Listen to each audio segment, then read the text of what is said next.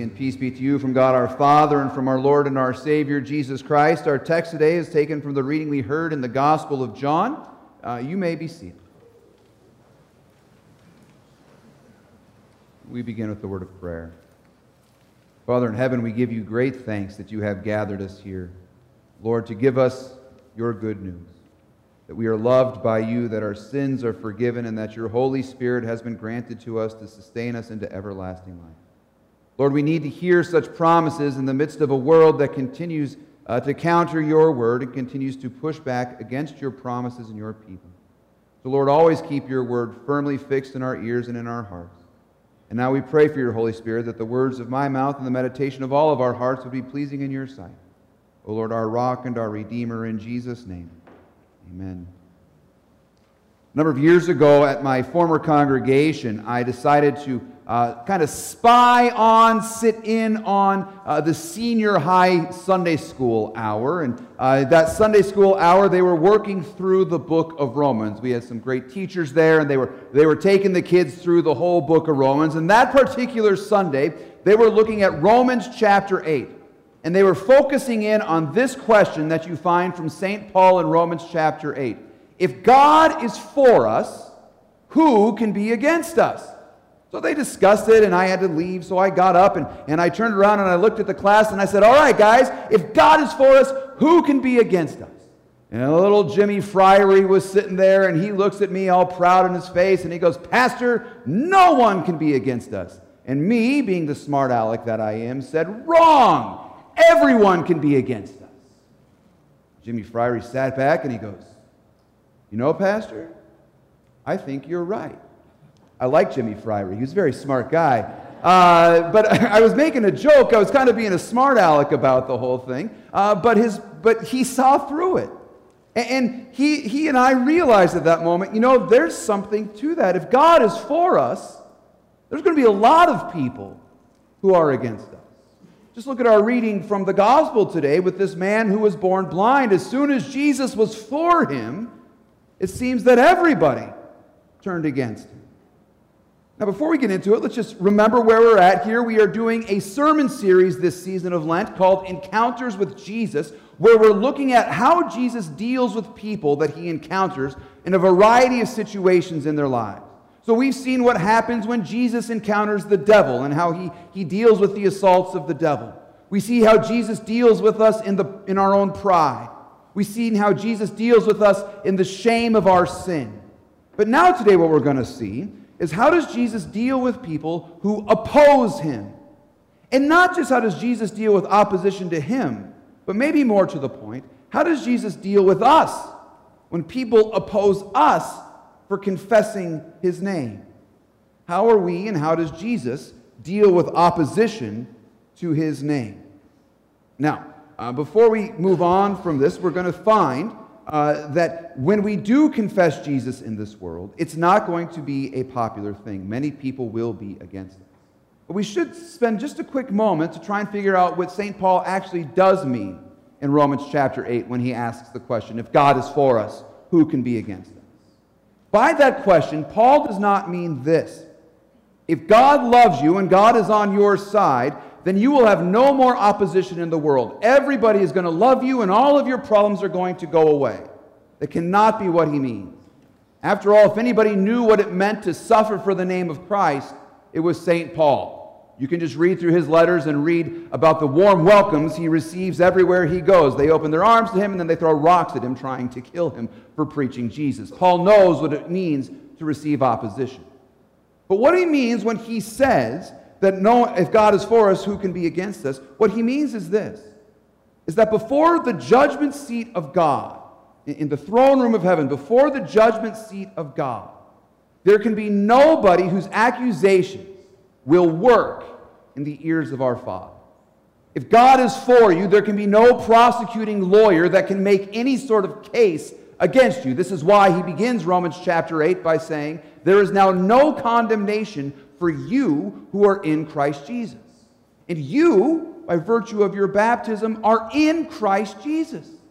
Therefore, that means before God, He's not taking any accusations of you into account. Your sin no longer condemns you. because Christ took your sin and died for it on the cross. The law can no longer judge you because Jesus has fulfilled the law on your behalf. The devil can no longer wield his accusations against you because God has silenced his mouth and he loves you too much to listen to anything the devil has to say about you.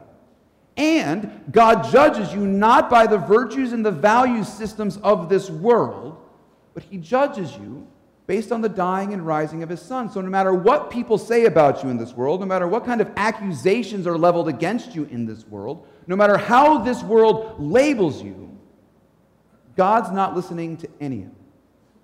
He sees you as the beloved, baptized child of God, purchased in the shed blood of Jesus Christ. And if He's for you in that way, nobody can be against you. But don't think that's going to stop the world from trying to be against you. Don't think that's going to stop people from leveling accusations against you. Once God is for you, once Christ has claimed you as His own, you should expect to receive pushback and rejection from the world. And nobody knew that better than our dear friend, the man who was born blind, that Jesus encounters today. So here we have Jesus and his disciples walking along the road, and they come across this man who is born blind. And instead of seeing an opportunity for love here, the disciples see an opportunity for a theological discussion. So they see the man born blind, and they look at Jesus and say, Who sinned, this man or his parents, that he was born blind. Now, if he's born blind, how he sinned to be born blind, I don't know. Anyways, uh, they're trying to figure out why this happened. Jesus says, You guys don't understand anything. This man is this way so that we might demonstrate the works of God in his life. And then Jesus does something remarkable. He spits, of all things. There is God in flesh, spitting on the ground, making mud with the spittle then he picks it up and he rubs it in the man's eyes and tells him to go wash in a place called the Pool of Siloam. And he goes to the water and he washes, and his sight is restored. And I love this scene because here you have Jesus using the physical elements of this world uh, to, to convey his blessings, to convey his gifts, just like we get with, with baptism in, in the Lord's Supper. Jesus uses here spit and mud and water to give this guy his sight back. In essence, this man is now baptized. In essence, this man now belongs to Jesus. But this miracle causes quite a stir in the town there because it's not every day that you see a man born blind receiving his sight. Further, he was restored to sight by this very controversial Jesus figure. And so there's quite a uh, to do about all of and so, what do they do about this? Well, they call in the religious police, they call in the Pharisees to do sort of a, an examination, an investigation to see what has happened to this man.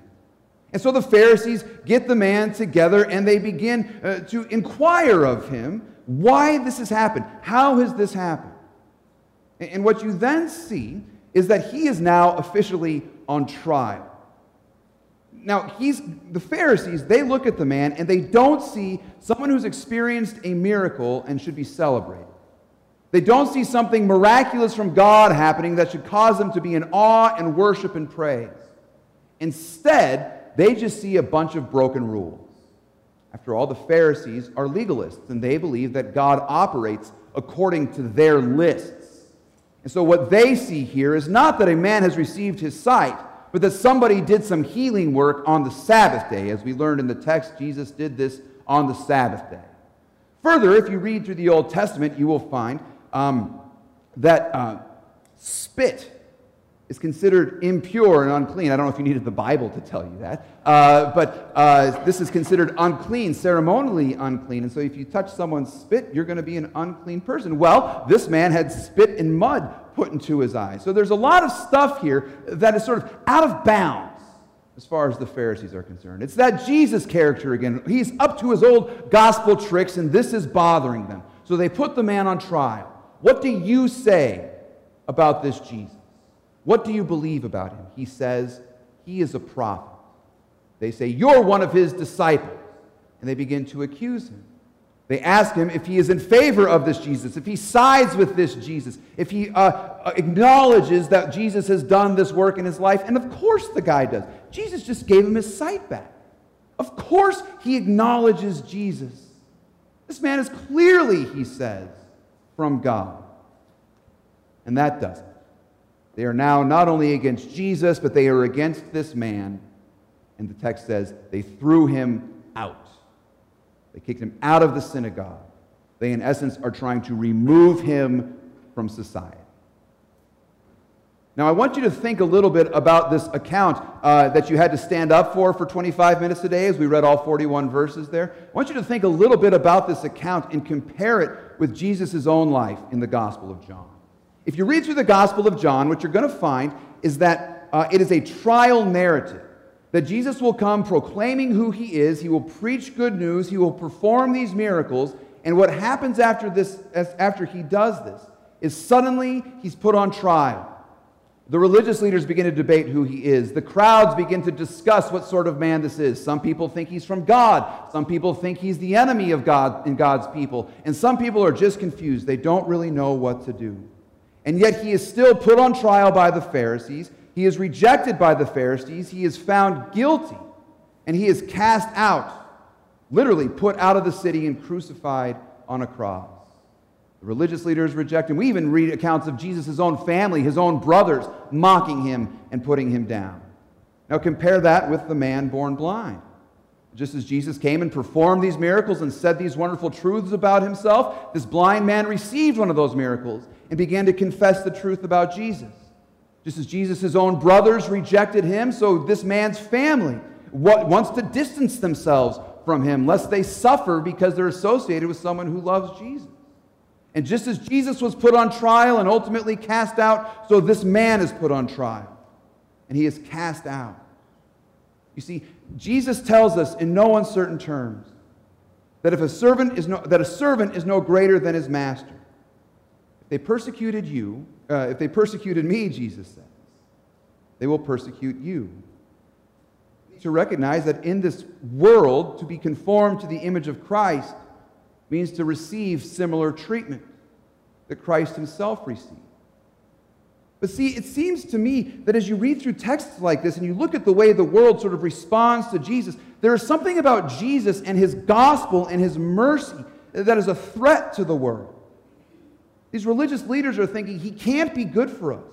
Look how he doesn't abide by our rules.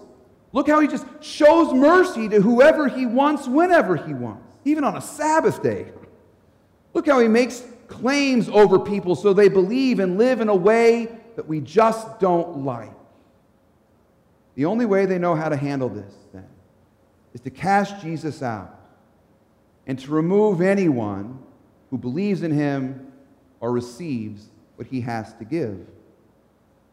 We see this sentiment bubbling up once again in our own culture. And it's been going this way for some time, and I think our culture, uh, we, seem to be talking about this more and more, uh, but I do think our culture is growing more and more adverse to the teachings of Christianity, to the preaching of Jesus Christ crucified for the salvation of the world. And soon, the church is going to be called upon to be like this blind man. And not just soon, but even now, every day, we are called upon to be like this blind man and to proclaim the good news of what Jesus Christ has done for the salvation of the world and what he's done to save us. We are called to confess our faith in Jesus at all times. But more and more, we're going to find that as we do confess this faith, it is less and less welcome. A number of years ago, I read an interview with a, by an actor. His name was uh, Chris O'Dowd. I don't know if you've ever heard of Chris O'Dowd. He's, a, he's an Irish actor, I believe, kind of a funny guy. Um, he was interviewed in the British version of Gentleman's Quarterly in, GQ.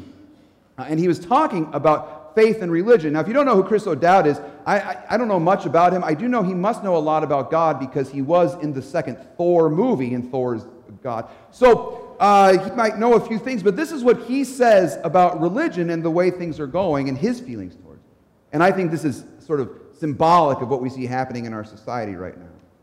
He said, For most of my life, I've been, hey, I'm not into it, but I respect your right to believe whatever you want. But as time goes on, weirdly, I'm growing less liberal. Now I'm more like, no, religion is ruining the world and you need to stop. He went on to predict there's going to be a turning point where it's, that is religion, is going to be like racism. You know, You're not allowed to say that weird stuff. It's mad, and you're making everybody crazy.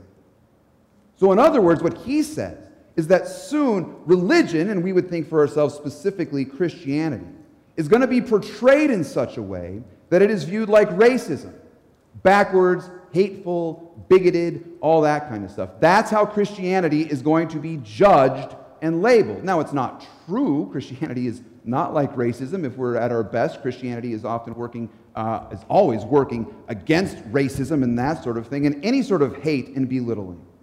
And yet, the world judges us differently. The world looks at the church and says, this is something that needs to be stopped. This is something that needs to be silenced. This is something that needs to be put out, removed from the national or the worldwide conversation.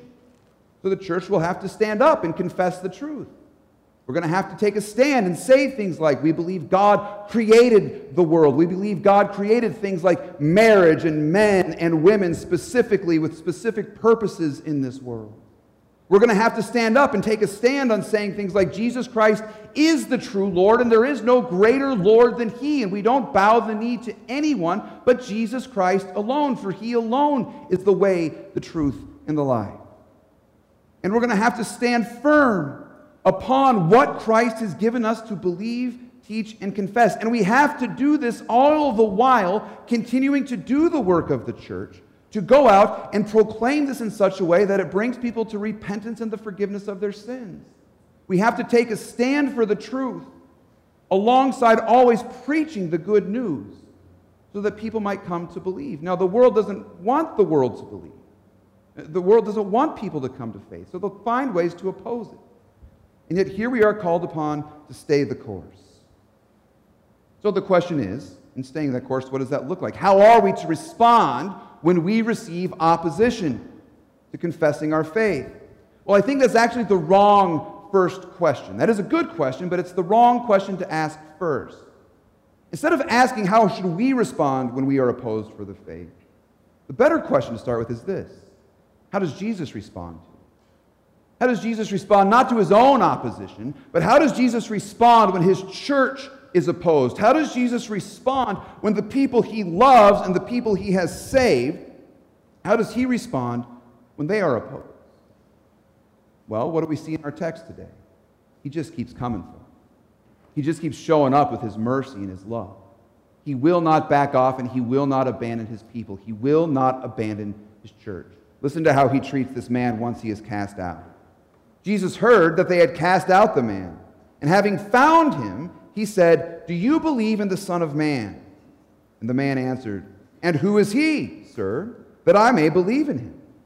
Jesus said to him, and I love this is a great line to say to someone who used to be blind. Jesus said to him, You have seen him. It's like the most, it's beautiful. It's just great. You have seen him. And it is he who is speaking to you. And he said, Lord, I believe. And he worshiped. Does Jesus do for his beloved church, for his dear Christians, for you when you face the trial, he continues to come to you, to proclaim his love for you, to forgive your sins, to strengthen you in your confession. This is what Jesus means when he says, I am with you always, even to the end of the age. Christ never abandons his disciples. Now, it may seem like it for a while while you're on the trial. I remain, remember this man, he's healed and, and he put, he's put on trial, and Jesus really isn't anywhere to be seen at that point. But the man stays the course. He confesses the faith, he perseveres in standing up for the truth. And when they have cast him out, he finds that he has been cast out the same place where Jesus is. Jesus finds him and restores him. Jesus sees, though he may seem absent for a while, he is always there to receive those who are rejected for his name's sake.